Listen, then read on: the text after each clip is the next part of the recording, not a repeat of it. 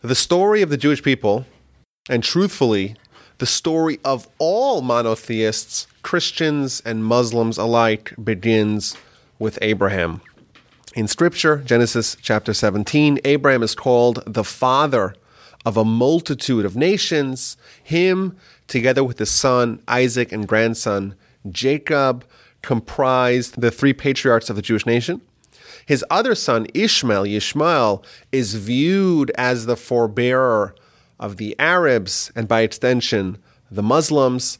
And his other grandson, Esau, Esav, is viewed, certainly in Jewish sources, as the father of the kingdom of Edom, which becomes Rome, which eventually merges with Christianity when it catapults into a major world religion.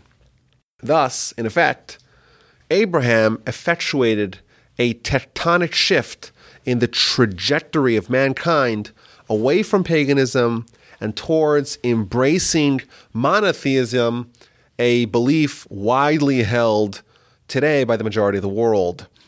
Now, Abraham's personal story is given much attention in the Torah, in the book of Genesis. Uh, his story, his timeline, his narrative is almost the exclusive content of the Torah of the book of Genesis from his appearance in the end of chapter 11 of Genesis until his passing in chapter 25.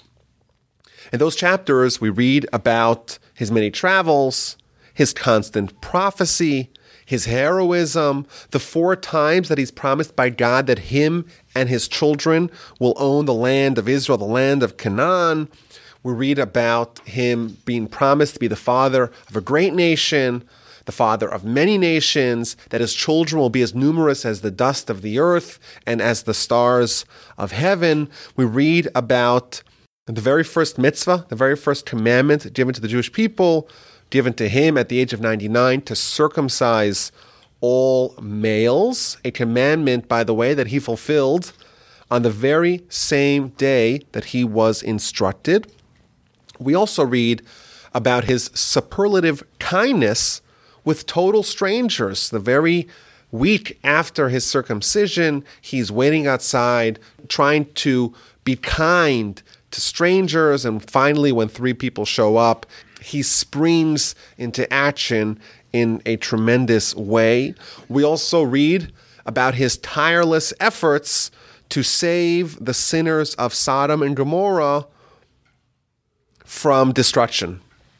Abraham is also the recipient of the prophecy conveying the central contention of the Jewish nation, namely that we are God's chosen people and that we'll be an eternal nation that will inherit the land of Canaan, today, of course, called the land of Israel. In fact, when David Ben Gurion, who would, of course, go on to be the founding prime minister of the state of Israel, when he was asked what claim do the Jewish people have to what is ostensibly Arab land, he lifted a Bible and said, This is our deed. So many times uh, we read in Genesis and even later, God, the creator of heaven and earth, including the land of Israel, says that I'm going to give this land to Abraham and his descendants. Now, Abraham himself did not have an easy life. Uh, our sages enumerate the 10 distinct tests that God created for him to gauge his commitment to the cause. So, for example, Abraham, at the beginning of chapter 12 of Genesis, is commanded to abandon his family, his homeland, the land of his fathers, to travel to a faraway, unknown land. When he arrives, a massive famine breaks out, and he's forced to flee elsewhere. He ends up in Egypt. His beautiful wife, she's barren for many decades, and she's also kidnapped multiple times. Abraham is commanded by God to banish his firstborn son Ishmael from his home, and he's also told to sacrifice his second son Isaac on a mountaintop. Despite all these tests, Abraham maintained his resolute faith in God. He didn't question him. He didn't repudiate him. He was committed to perpetuating this knowledge, this faith in God to his children and as a result, Abraham was chosen to be the founder of the nation that will eventually complete the mission that he began to disseminate the knowledge of God throughout the world. Now, Abraham's backstory is not explicitly told in the book of Genesis. When we pick up his narrative in chapter 12, he's already 75 years old. He has a large following. Together with his wife Sarah, they are essentially heading a movement of monotheism. God's already prophesying to him. Where did Abraham come from is a, an important question. What's his backstory? Why is he so special? Why is he meriting divine communication? So, to find those answers, we must seek out midrashic and other traditional Jewish sources, and we'll round it out with a sprinkling of some of the archaeological discoveries of his homeland.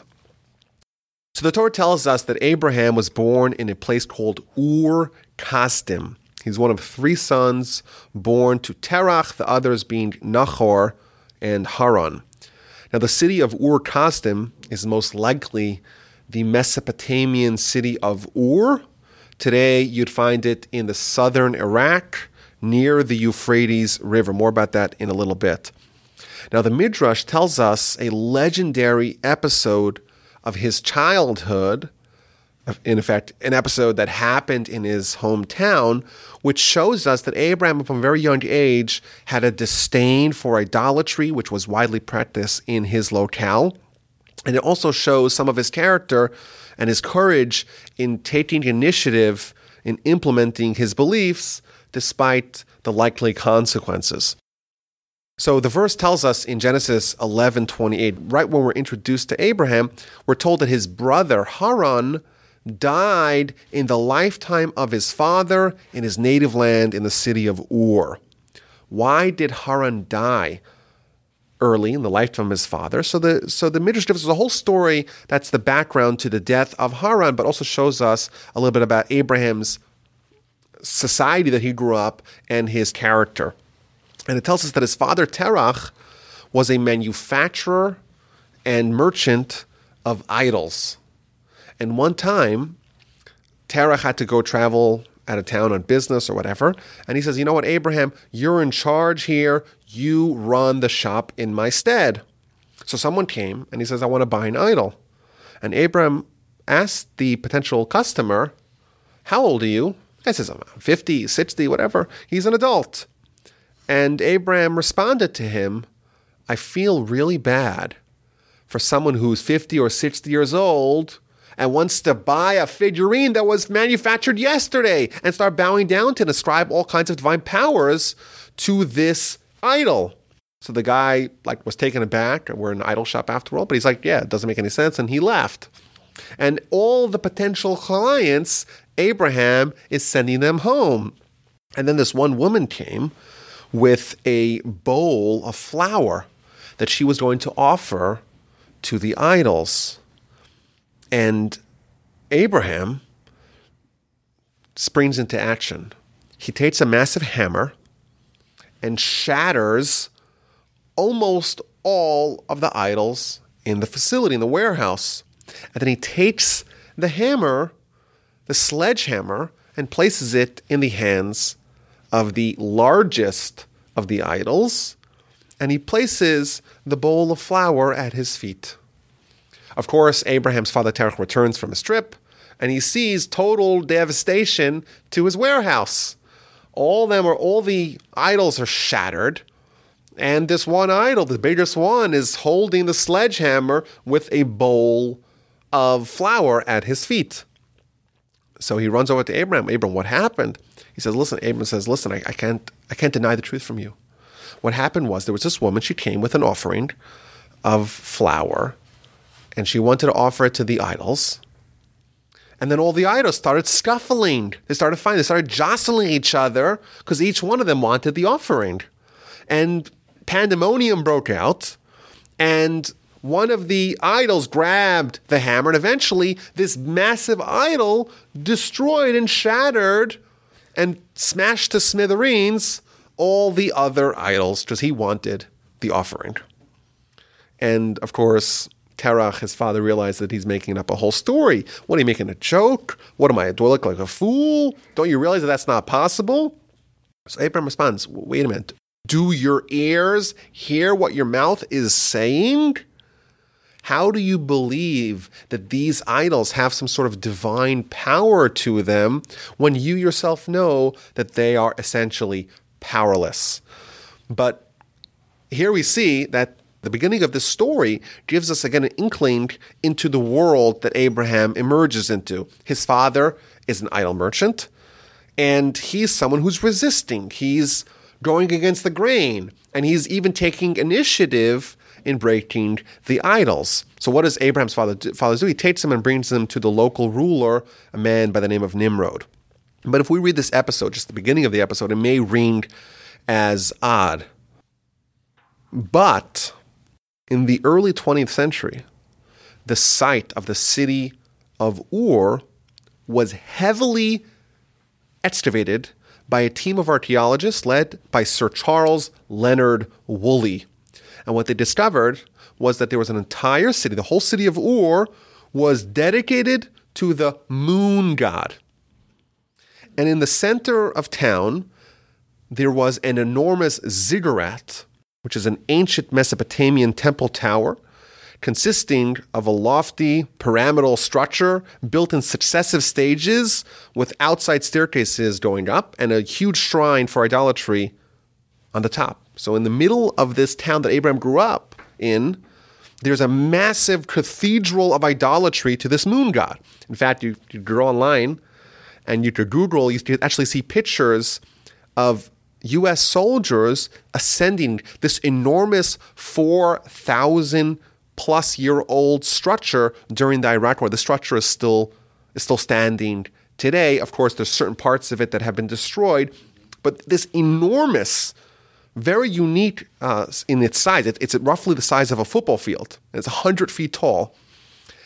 This enormous shrine to idolatry was in the center of the town that Abraham grew up in. And in addition, these archaeologists discovered written texts that list more than 5,000 names of Sumerian gods. There were all these sub gods under the auspices of this one moon god. So their scholars debate were these different gods, were these different names of the same god, but regardless, this place was a hotbed of idolatry.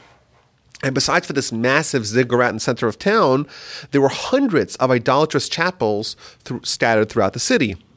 Moreover, what the archaeologists discovered that in every house it had a private room, a private chapel of idolatry with a clay altar for sacrifices. So think about this. This is where Abraham grew up, a place where idolatry was the way of the land. It was the pastime, it was the culture. This is what people did, this is what they lived for. And these discoveries make sense of this midrashic story. Terach, his father, was a manufacturer of, of idols, most likely a quite a flourishing business in such an environment. So what happens? Abraham is taken to Nimrod. Now, Nimrod is the king of the region. Of course, he appears uh, earlier in Genesis, and he succeeded in uniting various cities under his single rule. He declares himself a god. He builds a massive tower to represent his godliness. And it's interesting, if you look at Babylonian archaeology, you don't find a king that fits into the timeline of the biblical Nimrod. But the reason why we don't find a king by the name of Nimrod is because in their representation, he wasn't a king, he was a god, because that's what he did. He, he declared himself a god, and therefore it's quite likely that the Babylonian god Marduk is the same as the biblical king Nimrod. And Abraham has an encounter with him. And Nimrod is quite disappointed with this young whippersnapper, this young dissenter, this iconoclast who is stirring up maybe dissent in his empire. And he tells him, okay, listen, I want you to worship the fire. So Abraham responds, well, how can I worship the fire? There's water, which is more powerful than the fire, and the water extinguishes the fire. Maybe we should worship the water. So Nimrod says, okay, fine, worship the water, have it your way. He says, Well, how can I worship the water? The water, after all, is harbored in the cloud. So the cloud is stronger than the water. Fine, worship the cloud. Well, how can I worship the cloud? There comes along the wind. The wind pushes the clouds around. So worship the wind. Well, how can I worship the wind? The wind is is subsumed in man. The wind and man doesn't doesn't escape. So Nimrod gets fed up with the clever responses of Abraham, and he says, "Listen, I believe in the God of fire. You bow down to the fire, or I throw you in the fire." And of course, Abraham, in a fit of martyrdom, says, I believe in the one invisible God. I don't care what you do to me. I'm willing to even sacrifice my life for that cause. Abraham is thrown into the fire, and a miracle happens. The fire has absolutely no power on him. His hair does not singe. He is totally unaffected by the inferno around him. God saves him. Meanwhile, there's a crowd of onlookers, including Abraham's own brother, Haran. And as Abraham is about to be thrown into the fire, Haran says, Listen, I'm going to wait to see. I'm going to bide my time. If Abraham wins, I'm with Abraham. If Nimrod wins, I'm with Nimrod. I'll just wait to see before I pledge my allegiance. So Abraham's thrown into the fire. He's not touched. Okay, I'm with Abraham. Haran, announce, Haran announces. So they say, okay, you're with Abraham? We're going to throw you in the fire too. He's thrown into the fire and he's totally burnt to a crisp. And that is how Haran died in the lifetime of his father, Terach. Abraham was thrown into the fire with the intention, he was totally willing to die.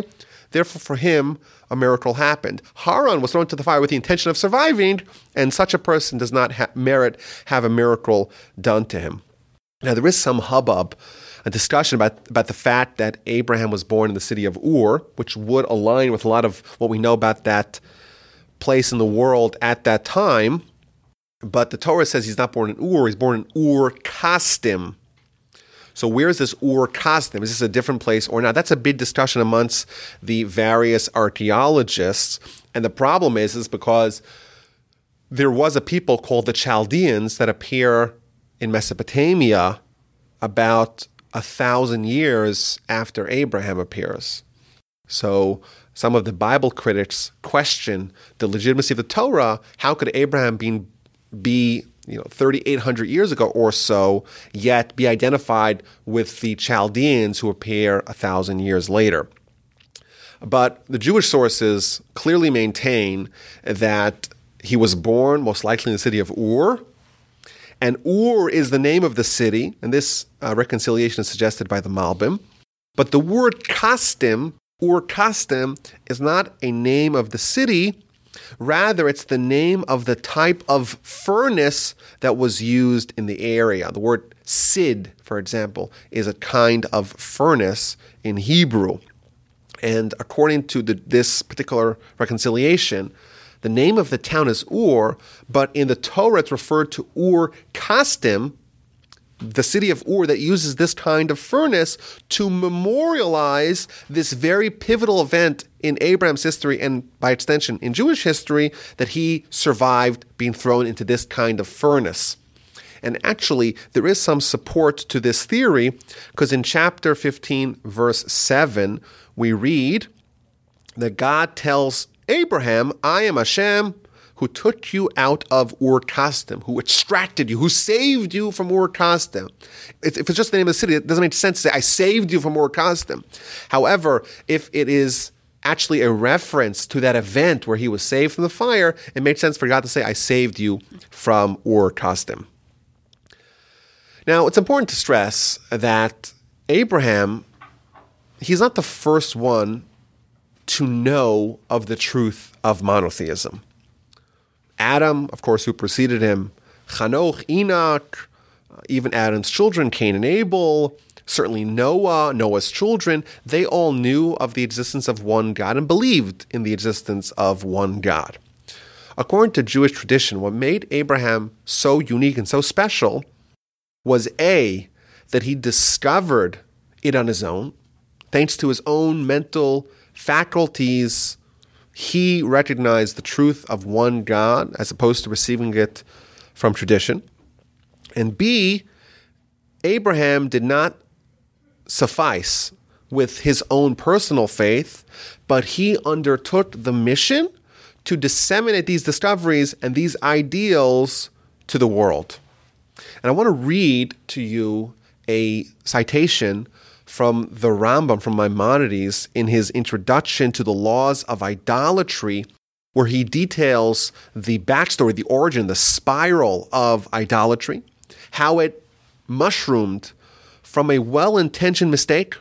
Initially, the initial idolatry was a mistaken philosophy where the people reasoned that we should accord honor not just to God Himself, but to God's creations as a means of honoring God. But that, of course, the slippery slope that snowballed into forgetting all about God and full blown idolatry, kind of not getting off the train at the last stop, getting off a stop early to forget about God creating the sun and the moon and the stars and all that, and just honoring, bowing down, worshiping God's creations instead of God Himself. And that's the beginning of that citation in the Rambam. But then he talks about what Abraham discovered, how he discovered it, and what he did with that information. So I'm going to read it in English. It's my translation, but this appears in chapter one of Laws of Idolatry of Maimonides. And he begins by saying, All this was happening and getting worse until Abraham arrived.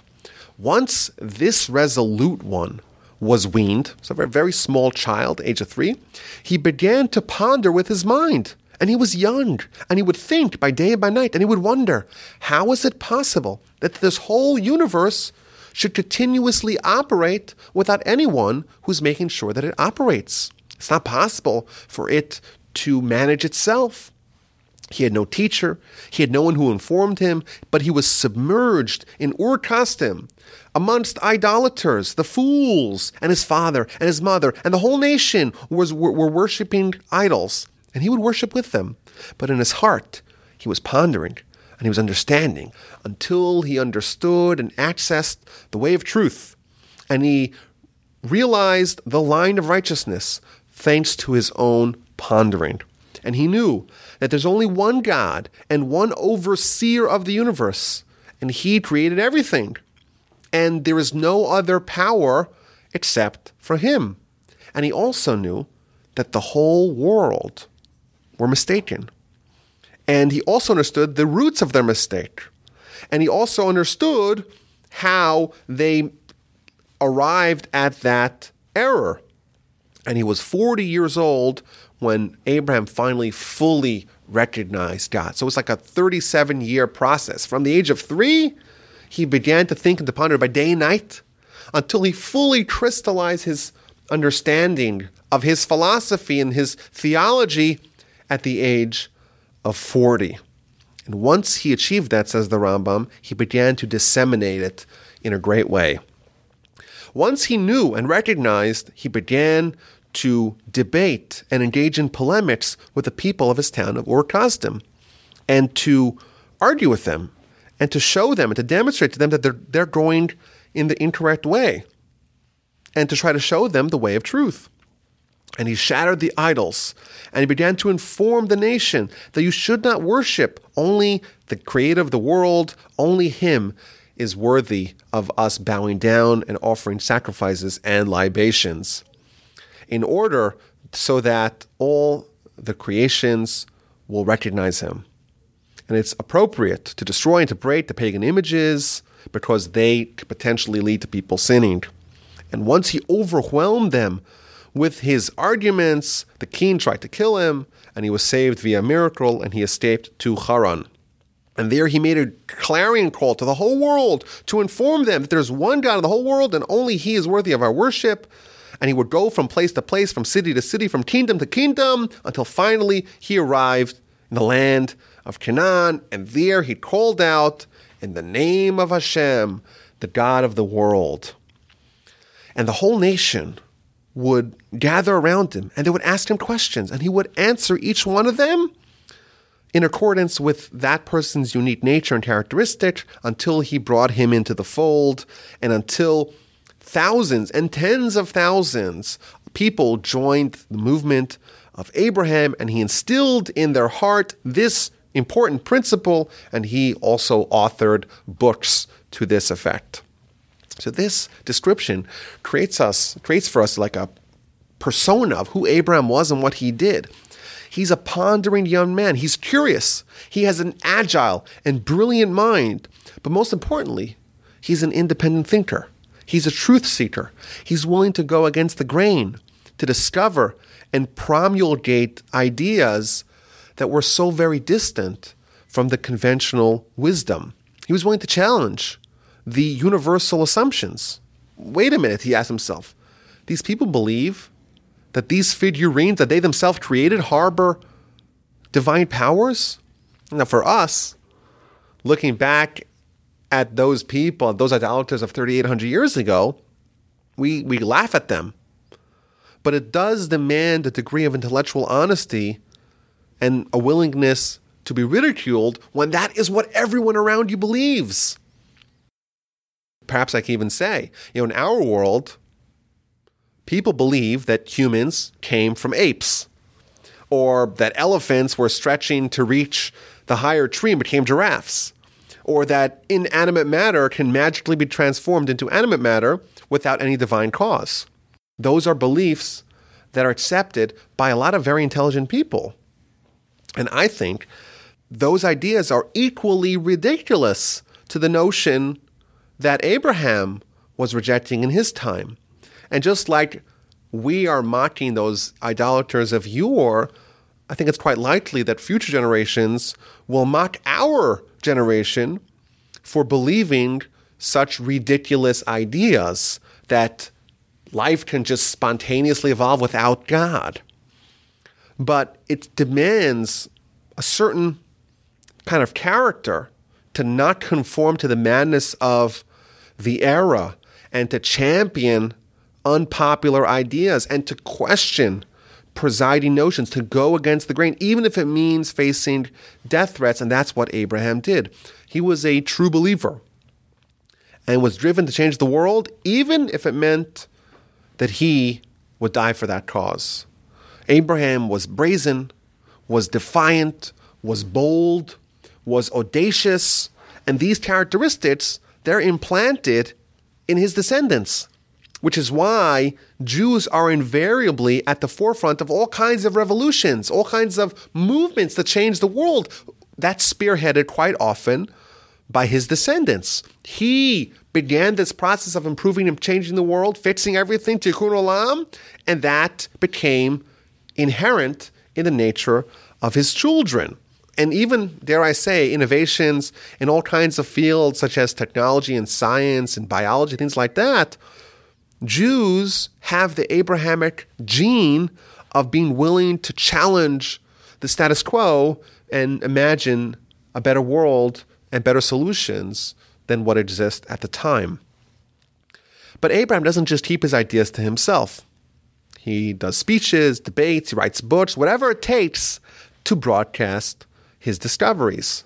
We read in chapter 12, verse 7 and verse 8, that once he arrives to Israel, he builds an altar, moves to a different town, builds another altar. So Rashi understands that to mean that he prayed. What does the Ramban say? The Ramban says that these altars he would use as a platform to spread his message. He would build an altar, doing a religious ceremony, gather a crowd, and give them a lecture, and bring them into his team, and then move on to a different town, and just go from place to place, teaching the world and changing the face of the world. And Abram was also someone who would, like we said, take do whatever it takes, but specifically try to use kindness as much as he could to influence others. So, for example, in chapter 21, 30, 33 in Genesis, we read that Abraham planted an eshel tree in Beersheba, and he called out in the name of God, God of the world. So the Talmud says something very, very interesting. It says he called out, but really what it's trying to tell us is that he made others call out. How would he use this Eshel tree? How would he use which which the Talmud understands that Eshel stands for the Aleph, the first letter of the word Eshel is Achila, which means food. The second letter, the Shin, is for Shtia, for drink, and the third is for Levaya, for accompanying. He would use this three aspects of kindness give people food, give them drink, accompany them. He would use that to call out the name of God. He had, he built on the crossroads, he built a kindness factory. All the travelers would stop by his house and he would give them free food and free drink and free accompaniment. And they would be so appreciative. They'd thank him. Thank you, Abraham, for all your kindness. why are you thanking me? Did I make this food? Did I make this drink? You have to thank God. And kind of he would he would soften them up with kindness and then in a sweet, pleasant way show them the existence of God. And they would buy into it. So Abraham uses all these kinds of ways, all these kinds of platforms and media to influence the world and to disseminate the message of monotheism. He didn't have an easy life. Like we mentioned earlier, he faced major tests, 10 to be precise. And these tests are building Abraham as an individual and by extension, the Jewish nation, which are going to absorb these characteristics into the model individual and nation that are going to partner with God, so to speak, to bring the world towards completion. He suffers from infertility. He has to flee to Egypt with a famine. He's thrust into a world war. There's five kings against four kings. His nephew and brother in law Lot is kidnapped. Sarah suggests that he marries Hagar, her maidservant, and they bear Ishmael, which brings with it all kinds of domestic discord. Now, there's an interesting teaching that we're told about these tests that Abram faced. In the book of Pirkei Avot in the Mishnah, it tells us two successive teachings about Abraham. The first teaching is that there's 10 generations from Noah till Abraham. The second teaching is that there's 10 tests that Abraham, our father, was tested. So there's two successive Mishnahs teachings told about Abraham. In one, he's called Abraham. In the second, is called Abraham, our father. Who was tested 10 times? Abraham, our father. With respect to these tests, he's our father. We are biologically, genetically linked to him with respect to these tests because these tests demonstrate the building of the spiritual fabric of our nation. With respect to these tests, he's our father. So, for example, he's thrown into the fire, he's imbuing us with an inclination for martyrdom. He is the origin, for example, of the willingness that we see many times throughout Jewish history to forfeit all and travel to the land of Israel. And all the stories that were told about Abraham, they're not just isolated episodes, they're instructions and lessons for us. So, for example, there's many of these, but just a few. We're told in chapter 12 that when he's traveling from place to place, he pitches his wife's tent before his own tent. It's a nice lesson that even though you're tired, but first you pitch your wife's tent and then you do yours. We're also told that while he was amidst of a prophetic experience with God, three weary travelers appears and he tells God, wait a few minutes. I have to go tend to them and I'll be right back. Which the Talmud says that we learn from this a lesson that welcoming guests supersedes conversing with God. We're also, we also see how he prays for the sinners. Again, an idea that became very deep seated in the Jewish consciousness that we try to help other people. We don't just abandon the sinners, let them die. No, what do we do to help them? Abraham is someone who really embodies what it means to be what's the ideal human that the Torah urging us to fulfill, and we look back thousands of years later and try to emulate. He's someone who is a paragon of faith. He's discovering monotheism, he's spreading monotheism, but he's also a paragon of kindness. He's someone who is engaged with the people, sweet and kind, the complete package. Now, there are many, many teachings that we find in the sages with respect to Abraham.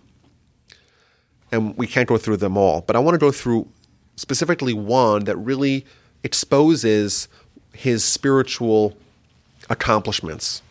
The Talmud in the book of Yoma on page 28 says that Abraham studied the entirety of Torah.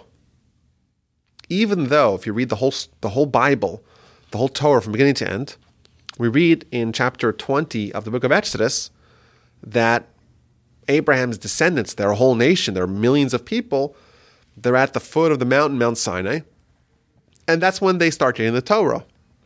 Yet the Talmud says, no, no, Abraham had it hundreds of years prior. What is this idea? What is the idea that the Talmud is telling us that Abraham had the Torah hundreds of years prior? Where did he study from? So the Midrash, another Talmudical era book, tells us two seemingly baffling answers. The first answer is that Abraham studied Torah from himself. The second answer is that Abraham's two kidneys transformed into two Torah spouting jugs of water that taught him Torah. It's a very bizarre imagery here. Abraham studied Torah from himself, or his innards turned into Torah sources. But what this means is, is that everyone already has, every human already has a deep connection and relationship with God already in their soul. The soul, if you were to isolate it, already knows all of Torah. The problem is that it's buried deep within a person. There's all kinds of layers separating man from his soul. The soul is like the kidneys, it's buried deep within someone. But if you remove all the layers, you could expose and unearth the innate soul that exists within a person, bring it to the surface, and through that, tap into its Torah. Abraham, he studied Torah. Well, Torah wasn't given, Torah was still in the heavens. Yes, Torah was still in the heavens, says the Talmud, but Torah was also within Abraham's kidneys, within him. And he studied Torah from himself. Alternatively, alternatively, he studied from his kidneys because he he tapped in to his soul that was inherent within him by removing all the things that were disrupting, uncovering it from all the layers separating him from his soul.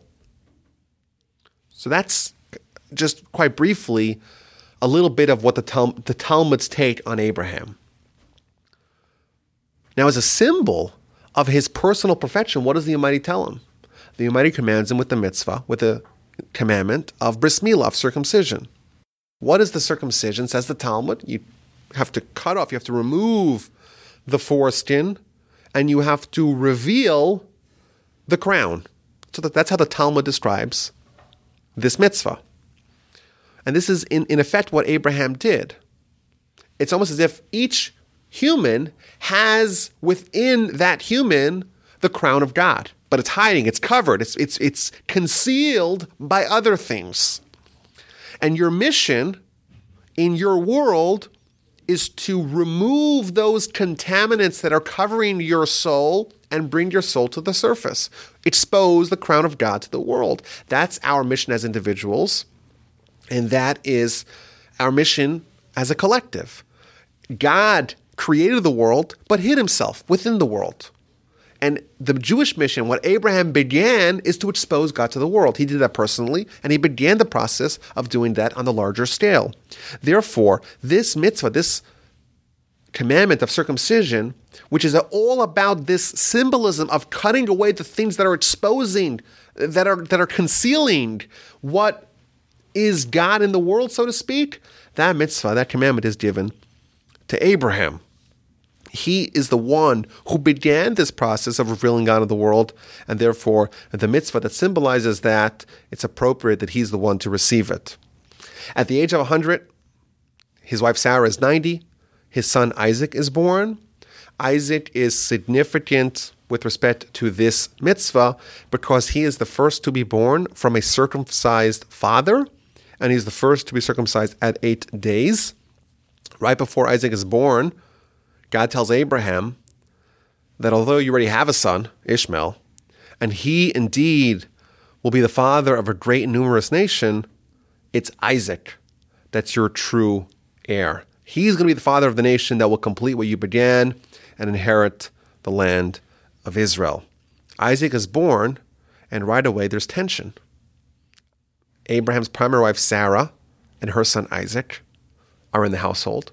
And Abraham's secondary wife, Hagar, and her son, the older son Ishmael, are in the same house. And Sarah notices that Ishmael's a bad influence on Isaac. So she commands Abraham to send him away. And this created one of the most difficult tests in Abraham's life. He is being compelled to act in a quite unkind way by banishing his own son. And even more troubling is the episode of the binding of Isaac. God instructs Abraham to offer Isaac, then age 37, as a sacrifice on Temple Mount. And Abraham indeed would have gone ahead with it if not for a last second divine intervention. Abraham is the paragon of kindness, yet he was commanded to commit horrifyingly unkind and arguably barbaric acts. So, now, just as a quick disclaimer, these tests, the test of the banishing of, of Ishmael and the binding of Isaac, they truthfully demand a more complete treatment. But briefly, we can see how they demonstrate that within Abraham, the sole source of morality was God. Abraham was kind. But why was he kind? He was kind because that was the will of God. Thus, when God tells Abraham to do something unkind, he fulfilled it with the same eagerness and excitement and passion as he performed all his acts. Both his kindness and his unkindness stem from the same source, and thus he demonstrated by passing those tests that he was obeying the will of God, and that was his sole motivation. The Abrahamic destiny is when the entire world shares the same perspective as Abraham. We have a name for that. It's called Messiah. Messiah is when the whole world views reality the same way that Abraham did, recognizing that God's the only power and only God is worthy of our worship. Abraham began this mission, but clearly we see already in his lifetime that achieving this mission is not going to be very easy nor seamless. He had tens of thousands of followers in his lifetime, but they're gone from history. And even Abraham's own children didn't exactly follow his way. His son Ishmael, not a great candidate to bequeath this responsibility.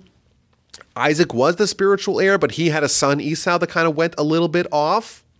Now, incidentally, both Ishmael and Esau became fathers of nations that maybe unwittingly will partner with the Jewish people to disseminate a close version of the Abrahamic principle to billions of people. Of course, Ishmael, he is the father of the Muslims with their billion plus adherents, and Esau, like we said earlier, in Jewish perspective, is the father of the Christians. But for us, for the chosen people, the third time's the charm. Jacob, the third generation after Abraham and Isaac, all of his children are going to be righteous and going to comprise the Jewish nation. We call ourselves the chosen people. But it's important to stress we're chosen for a reason and we're chosen for a purpose. The reason is Abraham. Abraham displayed superlative self sacrifice and commitment in choosing God, and therefore God said to him, Your children will complete what you began. That's why we're the chosen nation. What are we the chosen nation for? We're the chosen nation to finish what Abraham began. Our mission is to be the vanguard of the effort to bring God into the world and to complete what Abraham started. We are the ones who will be the forces to bring the world to Messiah, to universal acceptance of the Abrahamic principles, to finish what Abraham started. There's going to be a lot of perks along the way. We'll have the Torah, we'll be an eternal nation, we'll have the land of Israel. God will bless those who bless us and curse those who curse us, which is a pattern that we see throughout Jewish history when nations are mistreating the Jewish people, they tend to dip as, as a result. It's not going to be easy. Abraham himself is told there's going to be a 400 years of enslavement. We're going to be subject to many upheavals throughout our history, but ultimately we will prevail. And the Rambam, incidentally, tells us that these other companion religions, these other offshoot religions, the Christians and the Muslims, they're there by design to help us achieve our goal. Put another way, it's it's uh, it's easier to go from three gods to one god than it is to go from 30,000 gods, which is what the Romans believed in, and the Muslims before they were Muslims were also pagans. It's easier to go from that to one God. In short, Abraham was the most influential and transformative man in greater human history. I would argue, ironically, that he's not the most important figure in Jewish history, but is the most important figure in world history because his ideals and his principles that he developed and honed continue to influence and inspire the world. The idea of progress, the idea of working towards a conclusion, the idea of bettering the world, this universal vision of a world that's perfected and completed, all those ideas come from Abraham. And in my view, the world that we have today is well on its way to completing what he started. Next week, we're going to look at his son Isaac, a very different character, but the next vital pillar in constructing the identity of the nation.